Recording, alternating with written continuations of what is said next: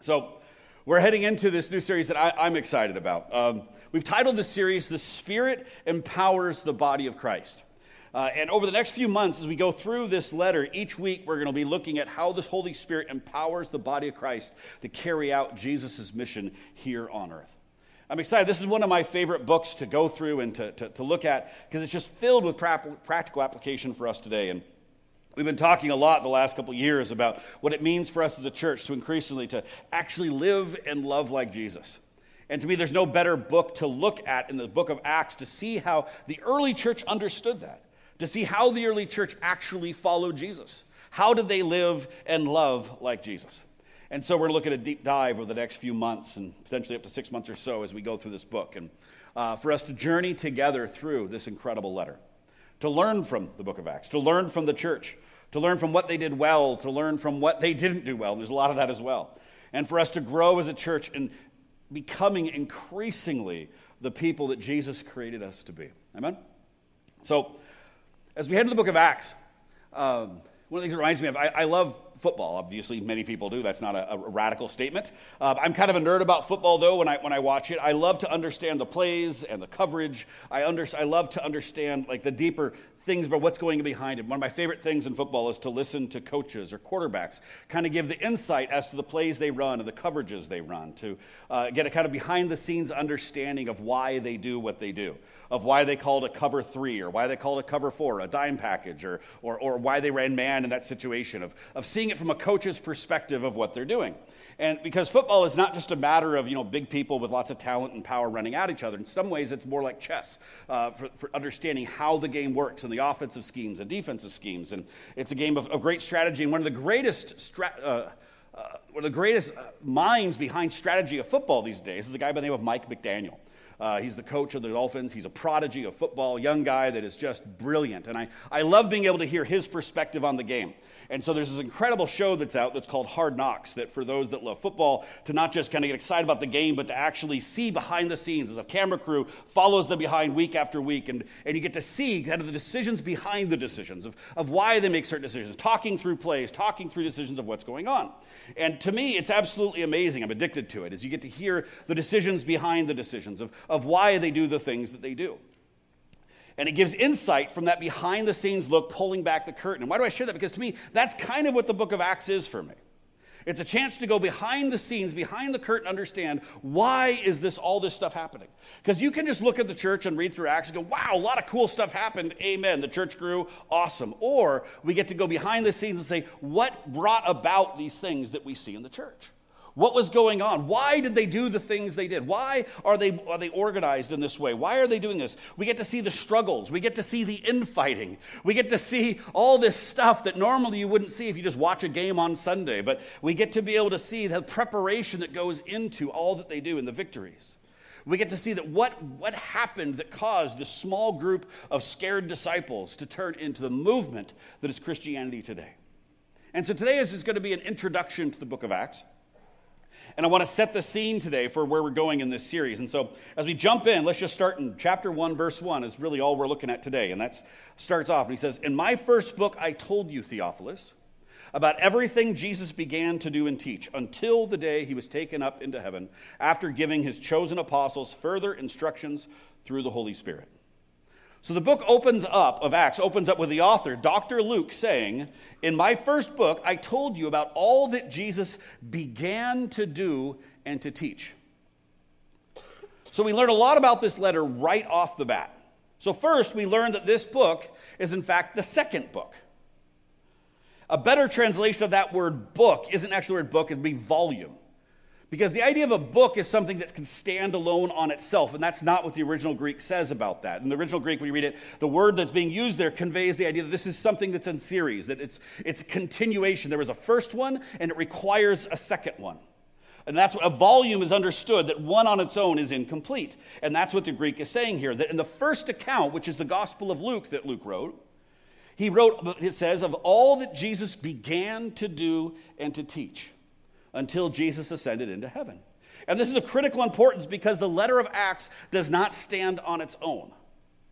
It's the second volume after the first volume, right? Luke expects his readers to be familiar with the book of Luke. Without the Gospel of Luke, Acts makes no sense. But on the other side, without the book of Acts, Luke is incomplete because it's just the first volume. Acts is not an afterthought that he thought, oh, I have some extra stuff I want to share. It is something that he wrote in two volumes, in two parts. Think of how some movies kind of have that words to be continued at the end of it. It was awesome recently. Uh, I loved the absolute shock and horror upon one of my kids, I, all of them, one especially, as we were watching Spider-Man Into the Spider-Verse. If you have happened to see that, incredible film. And uh, as you're watching, it seems like a long movie, and like halfway through the movie, all of a sudden this picture comes up. Right? It seems like you're like right in the middle of this long film and this picture comes up. And my, my son, the sheer aghast, his mouth dropped, the, the anger in his voice, like, what happened? And I'm like, no, it's, it's, it's, it's a sequel. And he's like, they can't do that. I mean, he, and this was the greatest injustice he had experienced up to this point in his short life, was the fact, and when he heard that it would be another year before a sequel came out, the rage within him of, that's not fair, they can't do that, that's not fair, how does it end, right? He couldn't understand this concept of a continuation of Volume one and Volume two. Uh, but Acts is the Gospel of Luke continued. Scholars have pondered why it is split, and we don't know exactly sure, but amazingly, the, the primary reason that most scholars would say is because Luke and Acts are the same length, and they just so happen to be the exact length that fits on one ancient scroll. And so it looks like Luke took two scrolls, filled them both up, one's volume one, and one is volume two. And this, the, this, this, this really matters, the fact that they are connected to each other, because Luke tells us explicitly why he wrote it. He says, he says to give an account of all that Jesus began to do and teach in the book of Luke. And what that means then, if that's volume one, then volume two, the book of Acts, then gives us an account of all Jesus continued to do and to teach through the power of the Holy Spirit. One of the greatest scholars of the last hundred years is Doctor F F Bruce, and he writes in one of the, considered one of the better commentaries on the book of Acts. He writes this. He says, the implication of Luke's words, being in verse one, is that this second volume of Acts will be an account of what Jesus continued to do and teach after his ascension, no longer in visible presence on earth, but by his Spirit in his followers. This is the core message I want to get across as we enter into the book of Acts. The book of Acts is not just the Acts of the Apostles. It's not telling a different story than the Gospels. It's the next chapter of the same story. It continues the story what Jesus did and taught, but through the direct power of the Holy Spirit working through the church. But it's still, it's Jesus. It's still all about Jesus. You know, we spoke a few weeks ago, just before Christmas, that talking about the incarnation as we entered into Christmas, that everything that Jesus did, he did by the power of the Holy Spirit. That was the sermon right before Christmas. And that because of that, everything he did, it was all empowered by the Holy Spirit that he did. All the miracles, every crazy thing. He was fully human, empowered by the Holy Spirit to do all these things. And that's what the book of Acts continues. It's Jesus' calling for us to continue in that way, to obey his calling for us now, or his body, his disciples, to continue by the power of the Holy Spirit to do the works of Jesus. Acts isn't about Paul. It isn't about Peter. It isn't about Philip. It isn't about the apostles.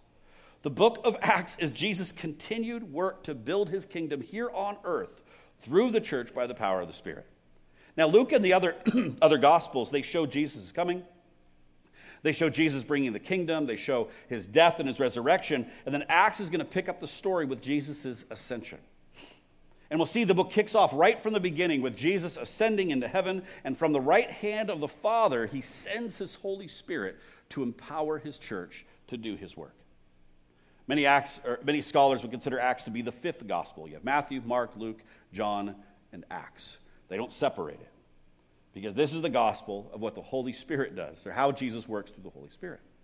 I love the way N T Wright writes this in his commentary about Acts as it opens up. He says, Luke is telling us with his opening sentence one of the most important things about the whole book, which is now beginning.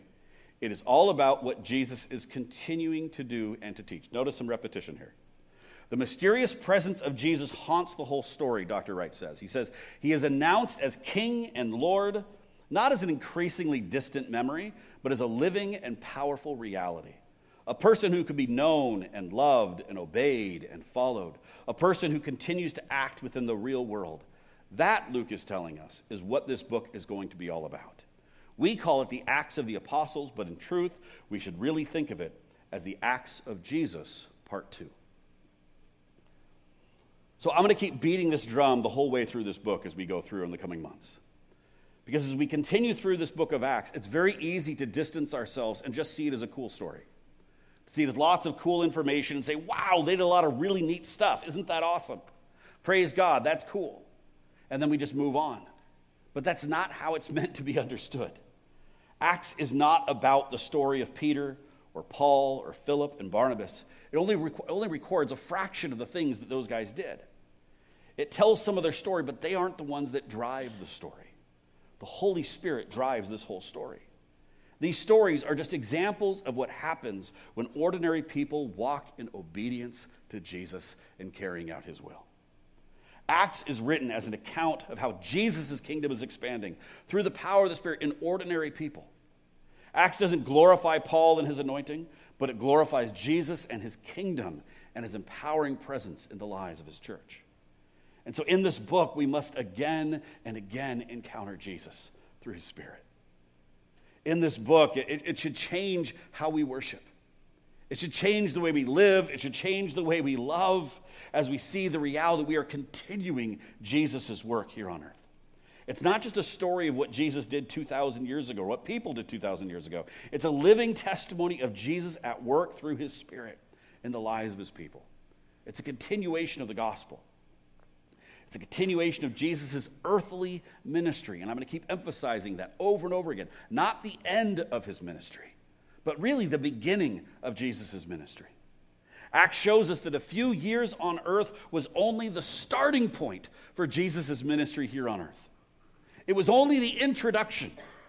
Jesus was just getting warmed up for what he planned to do over the next thousands of years in his time here on earth. Bigger and better things were still to come. And that's why I want to go through this book as a church.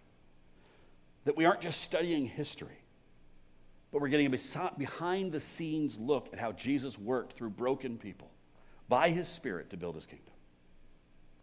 So, I love that song we were singing today. You are the same God. I didn't know we were singing that worship song this morning. And I, I was so, I mean, I was just so filled with the Spirit of singing that this morning. And so stoked, because that's basically what the book of Acts is about. You are the same God. You were a healer then. You're a healer now. You are the same God. As we were singing that worship this morning, just over and over again, I just, oh, my head, I couldn't, I, I, I couldn't even express with words to the Lord. I'm just like, yes, Lord, do it today. Because you're the same God. We're continuing the same story. We are just as broken, just as fearful, just as ignorant as the people who were writing these stories about two thousand years ago. They were ordinary people, empowered by the Spirit. The difference is they were in a far more difficult place than we are today. And so I want to touch now uh, for a few minutes and, and, and kind of put our Bible nerd hat on and, and talk about the background of this book as we enter in. Because their situation was much more difficult than ours. So starting with, in verse one one, Acts opens up, we saw that says, "In my first book I told you Theophilus." So we see that Luke is writing this letter to a man named Theophilus. It's the same person that writes the first volume of Luke to. So the, the Gospel of Luke opens this way in verse one in chapter one. It says, many have undertaken, this is how Luke opens up his first Gospel, many have undertaken to draw up an account of the things that have been fulfilled among us. So he's saying many other people have written about the Gospel. He's referring to Matthew, Mark, and John. Just as they were handed down to us by those who were the first eyewitnesses and the servants of the word. With this in mind, since I myself have carefully investigated everything from the beginning. Remember, Doctor Luke was a doctor. He was meticulous. He loved details. He says, I too decided to write an orderly account for you, most excellent Theophilus, so that you may know the certainty of the things that you have been taught. And so we can see that both letters were written to the same person, Theophilus. And we don't know exactly who Theophilus was, but most scholars are in agreement that because of the title being used there, O Most Excellent Theophilus, that he was likely a Roman government official of some kind, a Roman dignitary of some kind, who was either a young Christian, a recent Christian, or someone who is very curious about Christianity because he's very open. He's heard a lot, he's been taught a lot, and now Luke is writing these two volumes to him to give an orderly account of all that's happened. Now, Luke is the doctor who writes with all these things, and he's writing to this Roman dignitary to explain what's going on. And that's important to understand because during the time that Luke and Acts are being written, there is increasing persecution and hatred of the church in the Roman government. And it's about ready to get ramped up to crazy levels, where Christians are about to be slaughtered in mass, where all twelve of the apostles will die a martyr's death except for John himself. And in this book of Acts, as it comes to a close, we get a window into that persecution that's coming. It says, as the center of the empire is kind of right at that tipping point as this book comes to a close. As Paul is in prison in Rome, if you know anything about history, we're literally a couple years away from Nero snapping, killing Paul, and trying to wipe out the entire church. And then decades of the church just being decimated with tens of thousands of Christians being slaughtered over the next many, many years by each emperor. And as the book comes to a close, it says in Acts twenty-eight, verse twenty-two, Paul just arrives in Rome. He begins talking of his old journey from Jerusalem to Rome. It was where he arrives there, and it says, and as he's preaching to the people, they say, we want to hear what you believe in Acts twenty-eight, twenty-two. For the only thing we know about this movement, referring to Christianity, they tell Paul, is that it is denounced everywhere. So the people of Rome, they admit that they know very little about Christianity. And remember, this is about thirty years after Jesus died. And so that means it's, there, there's no internet back then, right? There were no newspapers in the same way. It's a long walk from Jerusalem to Rome, and it took a while for the message to get there. And there was one primary message that was being communicated about Christianity, and that's people hate Christians. Why would they hate Christians at that time? The only thing they knew is they hated Christians at that time. And they were hated for a number of reasons, but primary among them was that the Christians only served one God. And to a Roman, that was considered to be an atheist. Right, because they served so many gods, that someone that only worshipped one and didn't ro- worship and serve all the Roman gods, including worship the Roman emperor, they were considered atheists and they were hated. But that led to the other reason. Some of the primary reasons they were hated is because the Christians were countercultural. They were hated because they had a radically different sex ethic than the people of Rome at that time. And this is one of the things, because of their different view of morality, that made them hated more than anything else, because of the way they viewed so many aspects of morality at those times. And the people despised Christians because of how different they were. They despised them for their thoughts and their beliefs and other stuff. They hated them, not knowing that much about them. They also hated them because it was told that they were people, there were rumors going around that Christians were cannibals. Like, that's a weird rumor. Where does that come from? Well, what is one of the few things they knew about Christians was they gathered together in these rooms, and what did they do? They ate the flesh and drank the blood of somebody, right? That was literally a thing that went around. So a major thing was that they were cannibals, eating the flesh and blood of someone, which we get to do later on today. Um, but, and so they were hated. In, in some ways, you think about this, there's a lot of parallels you can see for the way that they were thought about by the society and the Roman government, that we could draw parallels for our situation today and how the society feels about us and other things, except it was a hundred times worse than back then. In fact, I always get confused when, Christ, when I hear Christians say things like, can you believe what the government is doing today to Christians? Or can you look at society, how crazy it is? It's never been this bad. I'm like, have you ever read your Bible? Like, go back and look what was going on back then. It was a thousand times worse. And yet, with all the persecution, with all the hatred by all of society, it was the most fertile soil in which the gospel flourished. The persecution, being hated by their neighbors and hated by their government, being misunderstood, being marginalized, not having a voice, being slandered publicly constantly,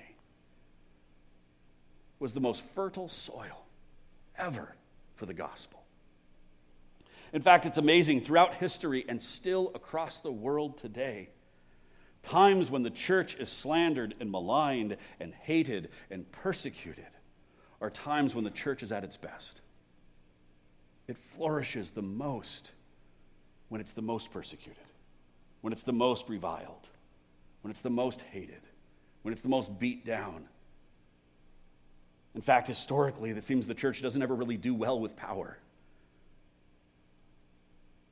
It never seems to thrive in times of comfort and ease, but in times of difficulty and persecution. It's a crazy thing to think about. And so Luke is writing this letter to the government official who's been interested in Christianity. And what has been his message? Right, his TikTok feed has been blowing up with constant videos of what terrible people Christians are. Right? That's been the message that he's been getting in Roman government official, is all these terrible things. And so what is Luke doing? He's writing this letter to set the record straight, to say this is what Jesus actually did and taught, to give an orderly account. This is what he actually calls his people to do. And then he writes Acts and he says, this is what the people of God, this is how they're actually living this out. Right? This is, this is what actually happened. Don't listen to the voices of the people around you. This is the true story of how God's people have received the teaching of Jesus. And now what Jesus continues to do here on earth over these last thirty years. To give that orderly account. To show Theophilus who Jesus is. To show this Roman official. To counteract all the lies of the people around him. And to show him this is what it means to follow Jesus as Jesus continues to work and as his Spirit continues to move. All right, another point I want to make as we jump into this book, um, and that's as we study this letter, we need to remember that this letter is written as an orderly account of the things that happened. And just because something happens in the letter does not mean that that is what should have happened or what was good to happen or what needs to happen at all times. And so it's just a tip on studying the Bible that I recognize many of us are at very different places in, in, our, in our faith, and we have a lot of new Christians in our body, and that's awesome, of people just journeying in their faith. And so I want to talk a little bit about Bible study just as a big picture. And in fact, the best book, if you want to get further into Bible study, that's ever been written on how to study the Bible is by Gordon Fee and Douglas Stewart, called How to Read the Bible for All It's Worth. Uh, I mean, this is basically required reading in pretty much every single Bible school you ever go to a first year, but it's very accessible. Gordon Fee is my favorite theologian in history. Um, I guess outside of Paul or the early, early apostles, but uh, an incredible book. And in this book, one of the primary things that they really talk about is the idea of types of literature or genres in the Bible. And that being the idea that the Bible was written into sixty-six different books, as many of us know, but many of them are in different kinds of genres as we study Scripture. And so, for example, half of the New Testament is written as letters or as epistles. And so that's what we've been looking at for the last year or so as we were looking at through the book of Ephesians. We went six months last year going through that. And an, an epistle or a letter is a letter written by someone under the divine inspiration of the Spirit. And as they're writing, they are correcting and rebuking and encouraging the body, saying, here is what God is telling me to do. Here is what God is telling me to speak to you. And so when they say, when Paul says in an epistle, you need to do this, we know that God is speaking those things on his behalf, and we can look at that, understand what it meant to them, and then we apply that directly to our own life. And so, but the Bible contains things other than epistles. There are many other types of literature and genres in Scripture. You have things like prophecy. You have things like poetry, or the law, or wisdom literature, or the Gospels. You have this really funky kind of literature called apocalyptical literature, which gets real fun. That's the book of Revelation and parts of Daniel and Zechariah and Ezekiel with weird images and beasts and all this other kind of stuff. And someday we're going to get to Revelation. I can't wait to go through that, one of my favorite books. Um, but then you also have a type of literature called narrative. And th- in this kind of writing, it's different than an epistle like Ephesians, because narrative is telling a story.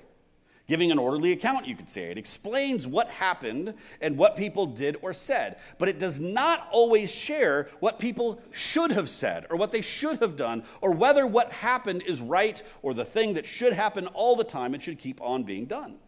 And that means that narrative, by its nature, is descriptive of what happens. It's not prescriptive of what should happen. And this is really important when we head into a narrative to recognize. Because oftentimes the Bible says things, and it's not giving, it doesn't give any commentary on the rightness or the wrongness of what happens. It just says this is what happened. Or it's, we see people doing things and it doesn't comment whether we should be doing the same thing or not, right? And so we have to then look at that in a bit of a different light to be able to understand. So for example, when there's, in this book of Acts, we'll see there's a great story between Ananias and Sapphira when they come in and they, uh, get, they get killed in the moment. God kills them, knocks them out because they lied about how much money they were giving to the church. So if that was an epistle or something else, maybe we read that and go, wow, if someone lies about how much money they're giving the church, we must stone them or kill them, right? That would be a really weird thing to take away from that book. But it's narrative. It's saying what's happened. It's not saying that that's what should happen, praise the Lord, right? Or other examples. We see Paul having a handkerchief ministry in this book, right? We see his handkerchief goes out and t- people take his handkerchief, they send it to others, and then it goes and they get healed when they touch his handkerchief. And so we could read that and go, wow, we need to start the Northview Handkerchief Healing Ministry, and we need to start sending out handkerchief. And I know people that have done that because that's how they read the text. Or a more practical example that we see in this book, that the church meets at minimum every single week to celebrate the Lord's Supper, but frequently they're meeting nightly, every single night, and having communion and sharing communion together. Now, when we read that, that our immediate response, I've, I've talked and taught through this book before, people say, oh, now we need to take communion every day. But no, that's not what it's saying. Just because they did it does not mean this is now precedent that's being set. It's descriptive, not prescriptive. And it's important to understand that we head into a narrative, especially with lots of the Old Testament books and others. There's some really funky stuff that happens that is not good, that we have to be aware when we study this. And so as we go through a narrative like this, we need to see that, that what God is describing, he's describing what happened, and so we must enter into the story to better understand it and then to see what we're supposed to do.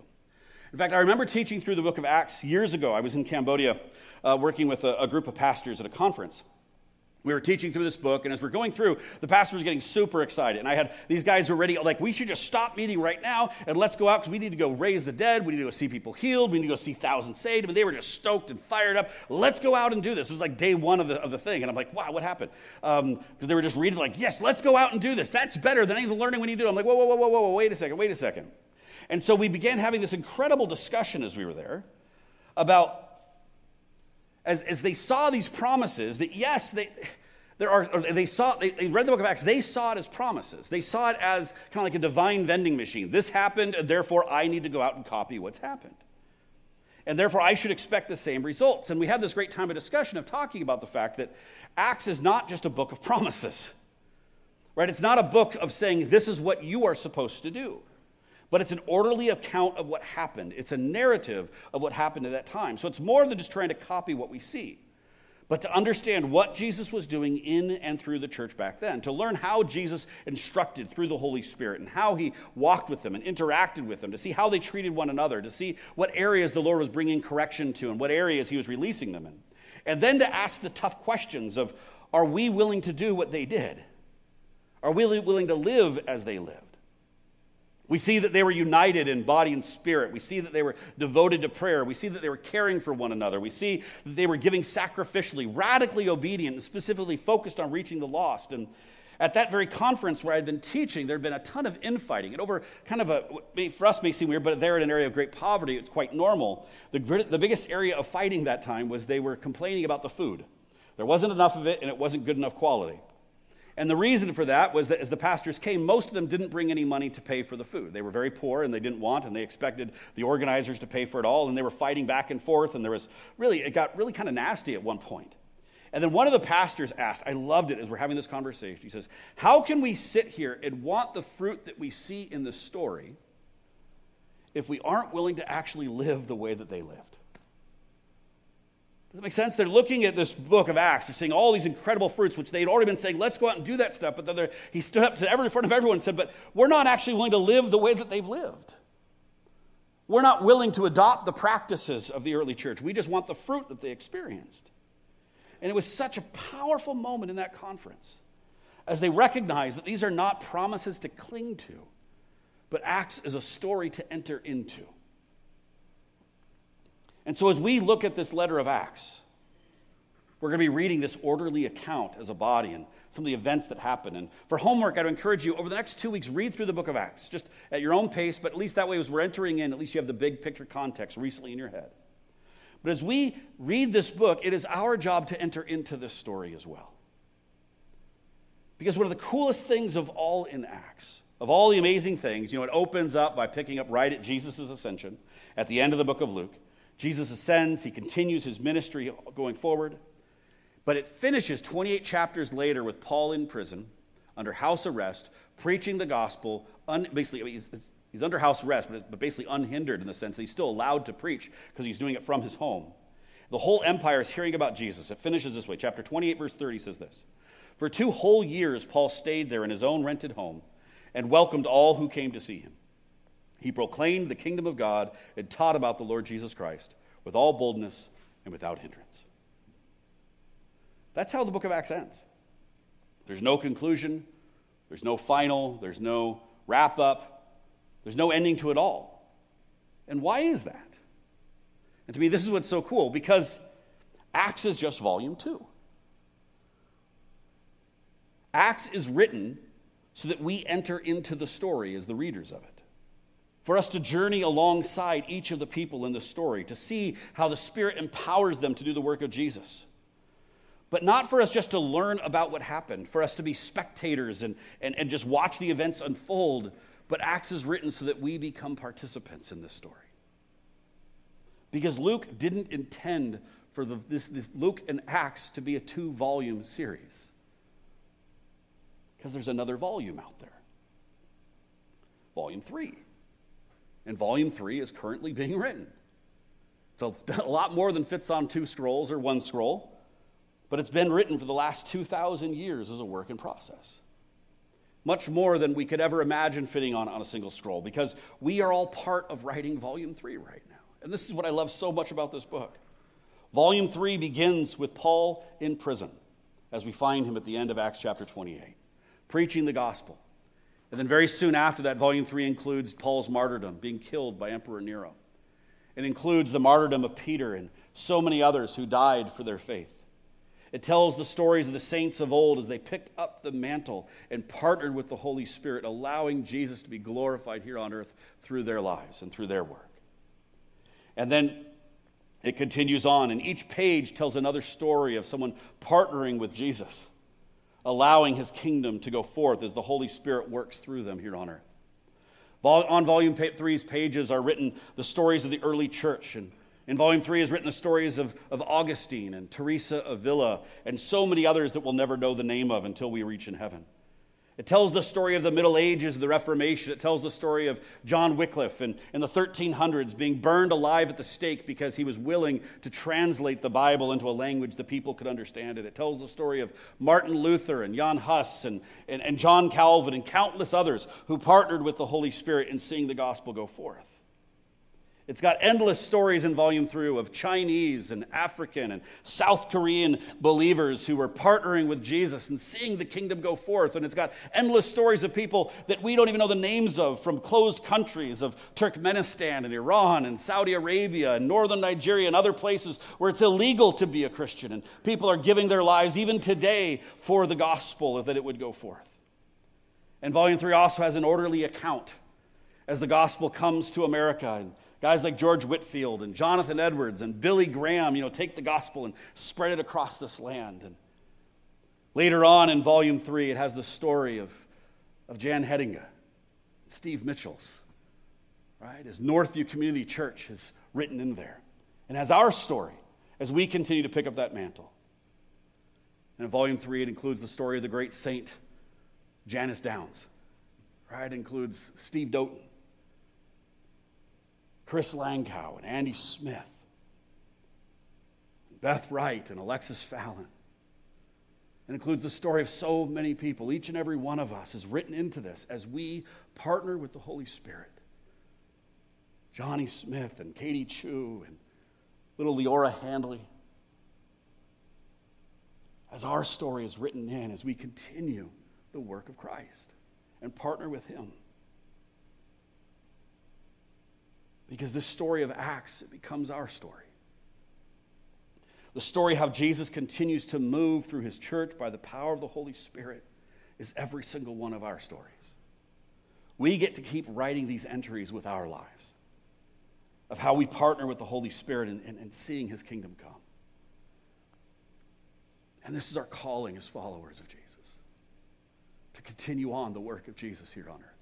He's not done. For us to keep writing this story with our lives, to be living testimonies. Luke and Acts are just the first and second volume of the story of Jesus' work, work here on earth. They were the beginning of the story. We get to keep writing it, and that is so awesome. Acts is not over. Jesus' work on earth did not end at the cross or at the ascension. He was just getting started, people. And so this is why I want us to go through this book of Acts that tells the work of Christ here on earth through his Spirit so that we can enter further into the story, for his story to become our story. That's what the book of Acts is about, is seeing people entering into the work of Christ through the power of the Holy Spirit and seeing the Spirit empower the church. Amen. So as we finish this morning, we're going to have the privilege of entering into the story in another way, as we're going to take communion now. And so it's going to be, communion is about to be passed. Um, communion is, is such an incredible gift to us as a body, that Jesus has given us not just to remember him, not just to watch and be spectators, but like the book of Acts, he's, it's given us as something for us to enter into, to join into, to participate in. And Jesus calls us to do this regularly. For the reality of what Christ has done in communion, he, and what he continues to do, it to be imprinted deeply within us. Communion is a visceral act to be imprinted within us, the reality of what Christ has done, to better enable us to enter into his story. And we're going to see in the coming weeks, as we go through the book of Acts, we're going to see that the central role that communion played in the life of the church. It wasn't just a somber activity they engaged in. It wasn't a church ritual of some kind, but it was part of their weekly and often their daily rhythm of gathering, was to be able to do this. Yeah, go ahead and pass that around. Whenever the church gathered together, which was very frequent back then, they would take communion as part of their meal. Thank you. It was just part of their the thing that they would do, that whenever they gathered, it would be part of gathering together to be able to say, we are going to make Jesus the center of this, which is such a cool and beautiful thing to do, because it was this visceral and constant reminder of what Christ has done and what he was continuing to do around them. Because communion is not a passive act. It's not something that we just, we do as an idea. It's not something where we just drink some juice and eat a cracker. It's not something we're just like, oh, Jesus, thank you for what you did. Communion, the way it was intended, was a place for the body to enter in and engage in the life and the death of Christ. To be visceral, to be practical, to be something that would be more than just an idea, but something to join in with. It's the body coming together to partake in the life and the death of Jesus. To remember what Christ has done, to remember what he continues to do, not as spectators, but to do it as participants in the gospel story of Jesus. And so, Scripture tells us that on the night that Jesus was betrayed, he gathered his disciples around him and he shared a final meal. And at this meal, he broke a piece of bread with them. And as he broke the bread, he said, this bread represents my body that is broken for you. And he said, whenever you gather, do this in remembrance of me. Take this bread in remembrance of my body that is broken for you. And so, Jesus, we take this bread as remembrance of your sacrifice and your body that is broken for us. In remembrance for all that you have done.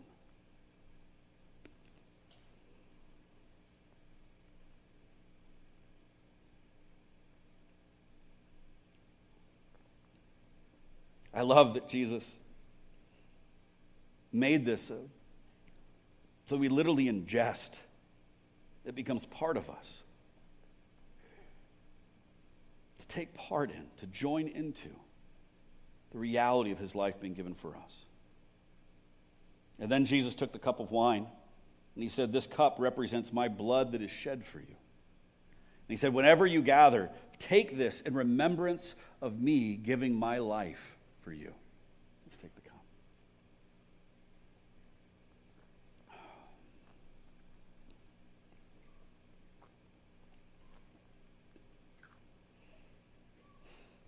Jesus, thank you that you came to give us life.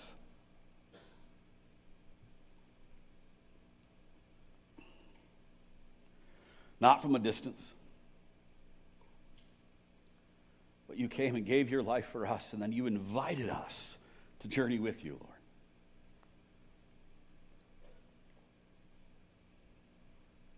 So as a body, Father, may you continue to draw us deeper into the reality of what it means to be your church.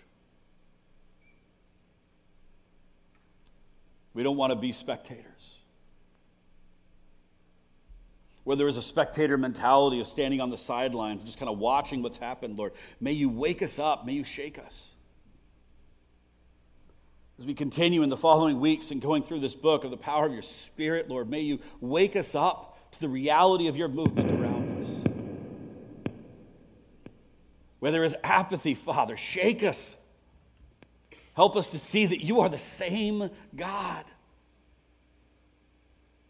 And just as we enter into communion and we take part in your life and your death, Jesus, may we take part in your story. May you challenge us to, to wake up. May you challenge us to step out. May you challenge us to not see your word and your ways as good ideas and principles, but as life, as calling, as life itself. Thank you, Jesus, for the freedom and the privilege we have to follow you, to know you, to walk with you, and to partner with you, Lord Jesus. In your name we pray.